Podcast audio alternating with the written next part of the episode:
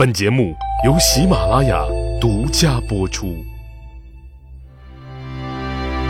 英雄成败任评说，流传千古不辍。曹刘诸葛故事多，无演义不三国。上期节目我们讲了大神是怎样炼成的，和前两故都写了什么这两个问题。现在。我们来看第三个问题，分析一下诸葛亮为什么出山辅佐刘备？仅仅是因为刘备的三顾打动了他吗？换句话说，他为什么选择刘备呢？不得不说，刘备的诚意是非常重要的，但不是全部。也许有人会说。说诸葛亮此时去其他阵营很难再出人头地了，因为人家都已经人才济济，他再牛也顶多是个问答于诸侯，所以不如找个刚刚起步的创业团队。我个人认为啊，对您说的没错，但不是全部。回答这个问题，我们必须结合当时的天下大。事来看，当时天下诸侯之中，北方曹操、荆州刘表、江东孙权、益州刘璋、汉中张鲁、西凉马腾、韩遂。考虑到地理环境和领导能力等因素，后三家基本上不用考虑了。那么留给诸葛亮选择的，就剩下了曹、刘、孙三家。请注意啊，这个刘不是刘备，而是荆州刘表。那么问题来了，曹刘孙哪家强啊？先看曹老板，他坐拥半壁江山，手里还握有皇上，高手如云，实力自不必说，好比今天的巨无霸央企，随便谋个管理职位。都比那创业的小老板赚的要多，而且还好混。荆州刘表好比一个老牌国企，收入稳定，而且就在家门口，典型的事儿少钱多，离家近。最主要的是，集团高层七拐八绕的，还都是他的亲戚加熟人。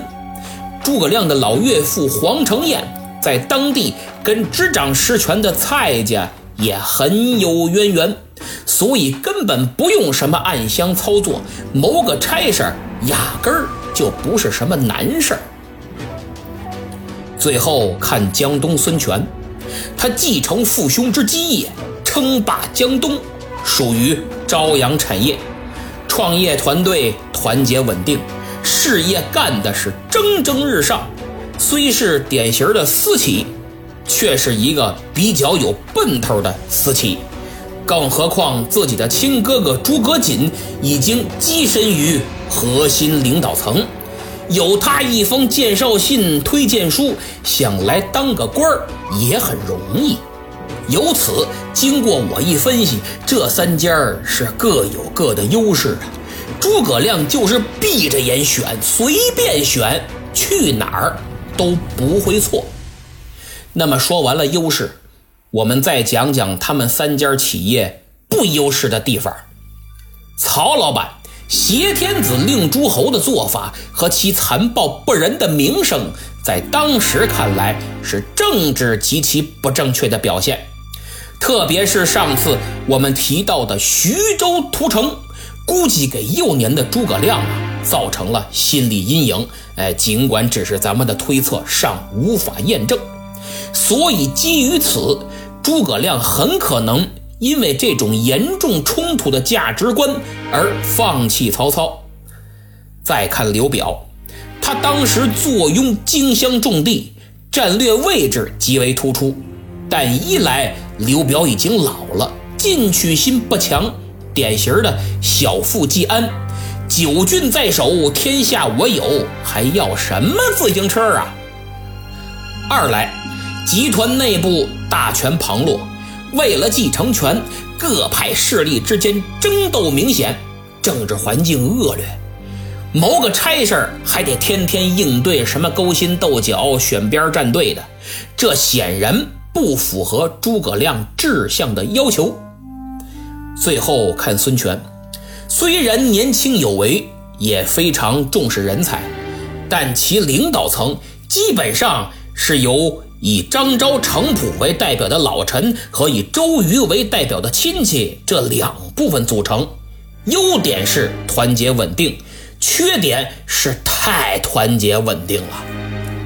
再者，诸葛亮应该是通过各种渠道了解过孙权的为人的，觉得以孙权的领导能力不会给自己充分发挥的舞台，这是非常重要的一点。我们可以逻辑的推断一下。诸葛瑾有这么一个优秀的弟弟，且大龄青年还没有稳定的工作，不可能不向自己的老板孙权推荐。诸葛亮之所以不去江东，应该就是这些原因。后文中随着故事的发展，我们还会对这个观点呀进行讨论。点评完了诸位老板大咖。我们再来分析一下这个求职者诸葛亮，他的价值观和人生目标是什么呢？政治正确应该是博学多智的诸葛亮价值观所在，这是理解诸葛亮选择刘备，并在随后的人生中鞠躬尽瘁的基础啊。那么，价值观。决定着人生的奋斗目标，所以诸葛亮的人生终极目标就是尽平生所学，肃清乱世，拯救苍生，开创一个自己理想中的太平盛世。价值观和人生目标是相辅相成、互相促进的辩证关系。既然都政治正确了，如果老板还姓刘，嘿，这就完美了。现在大家看看，放眼当时的天下，谁符合这个条件呢？哎，对喽。所以说，看似诸葛亮的选择很多，其实恰恰相反，是太少了。那么，搞清楚了。诸葛亮的价值观和人生目标，我们再来看看他对平台的需求。我总结有两点：第一点叫慧眼识才，就是作为老板，你得能认识到我的才能。如果连这点认知能力都没有，那就免谈。第二点。叫人尽其才，就是跟着你干，你得给我提供平台，把我的才华充分施展出来。以上这两点缺一不可，不凑合，不妥协，没商量，不将就，必须讲究。哥不需要你有多大的优势，哥来了，这就是优势。那么，诸葛亮的才华或者自信究竟是什么呢？看看之前水镜先生司马徽怎么说的，说他是惊天伟地之才，还自比管仲、乐毅。管仲是春秋时期著名的政治家，辅佐齐桓公成为春秋五霸之首。他轻商宽农，治理国家，制定的经济、外交等政策和政治制度，甚至影响了其后两千多年的历史。乐毅是战国时期著名的军事家、战略家，被燕昭王拜为上将军。他在燕国危在旦夕之时，扶大厦之将倾，不仅打败了强大的齐国，还连下齐国七十余城，创造了战争史上以弱胜强的神话。诸葛亮能以这样的人物类比自居。看来是对自己的实力既很认可，又有定位，所以他的核心需求很明白：什么车子、票子、房子、女子，统统的不稀罕，我要的就这么简单。但大道至简，最简单的也往往是最难的。我想大家都听过这么句话，叫“对的时间遇到对的人”。所以现在我们反过头来再看看刘备。此时的刘备可谓是辛辛苦苦二十年，兜兜转转还在解放前呢。寄人篱下，惨淡经营，眼看连地摊儿都快摆黄了，活脱脱就是濒临破产的小老板一枚。甭说别人看不上他，估计连自己都觉得混得很失败。但刘备有自己独特的优势，那就是百折不挠的精神和匡扶汉室的理想，政治绝对正确。不仅如此，他与诸葛亮的价值观神契合呀，奋斗目标也神契合呀。最最关键的，他还姓刘啊。不过。别着急，即使这些都符合，诸葛亮怎么就能确定这刘备是他想要的慧眼识才和人尽其才的老板呢？这就要从我一直分析和强调的罗贯中老师惯用的铺垫和渐进的写作手法中寻找答案了。首先，徐庶可谓是诸葛亮的高级卧底。哎，刘备是道什么口味的菜，徐庶都已经替他试吃过了。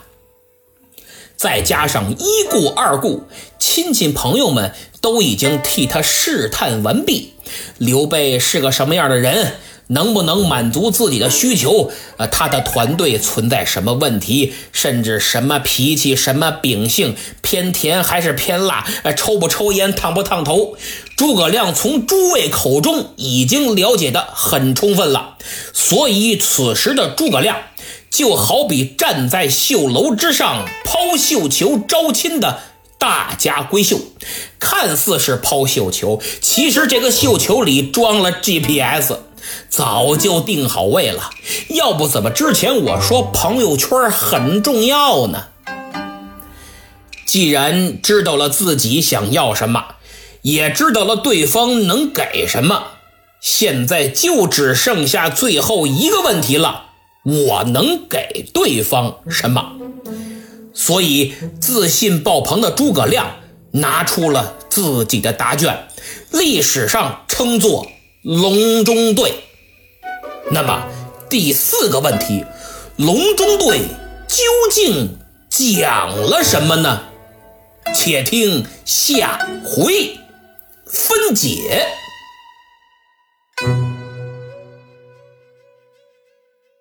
节目就到这儿。上期抢到沙发的是强师傅酸辣面，我看您的头像真是强师傅的招牌，不知是不是开酸辣面的啊？百度说这酸辣面是四川及云南、湖北襄阳等地著名的传统小吃，正好咱们讲三顾茅庐，这地方挺对啊。我心飞翔下滑盖 IDB 留言说，前段时间因为职业考试，只听没评论。没关系，您给评个分吧啊！现在本专辑呢，已经从口碑榜的八十多名前进到了七十六，各位评分真的很管用。还没评分的听友，赶紧动动手给本专辑啊！对了，还有我的明末清初啊，给个五星好评，在下拜谢了。诚心诚意留言说，他对三国谋臣们的理解呀，一是纯战略型，孔明、荀彧、鲁肃，站位高，眼光远，大局观极强，可为相；二是战略战术型。法正、司马懿、周瑜有一定的政治思想，又能临场指挥，不失大将风度。三战术型，徐庶、郭嘉、陆逊，出可攻城略地，入可安邦保民，可伴君王之策为臣也。逐鹿中原，三分天下，众星闪耀，各领风骚。真应了那句“时势造英雄”。三国精彩之处正在于此，不知大家怎么看？可以讨论一下。希望严老师读一下我的留言。嗯，能看出您非常喜欢三国，也动脑子去思考了。我和拉菲老师还特意探讨了您的这个评论。不过，我们都认为啊，这个分法是有问题的，不是很妥当。因为这些人不好分，也没法分。每个人几乎都是复合型人才，让他谋划战略也行，制定战术也行，指挥作战、出谋划策都行。你说谁比谁差？只不过所处的位置不一样，时间不一样，侧重点不一样。但他们都能创造出属于自己的精彩，也正因为如此啊，这段历史才好看。同样，春秋战国、民国之所以好看，也都是因为这些不相上下的人才同时出现，所以呢，没法给他们分类啊。嗯，现在说几个求点名的朋友，阳光幺二六啊，是位小学生老朋友了。另一位叫网令啊，这名字啥意思？不太明白。繁体的网，另外的令。加彩人生给我打了两回赏，真是特别感谢啊！除了您，现在还没人给我打赏呢。他留言说呀，在三亚，拉菲老师经常去三亚。回头你俩可以交流交流，你加我微信吧啊，明末三国的全拼，大家也都记一下。想进听友群的就来，希望你们能多多支持，也打打赏，为我们的付出表示一下肯定。而且还有相当一大部分听友默默收听，不点赞不评分，还请您不要吝啬，花一分钟支持一下专辑，多多点赞评分评论，特别是在朋友圈转发，在下感激不尽。咱们下期再见。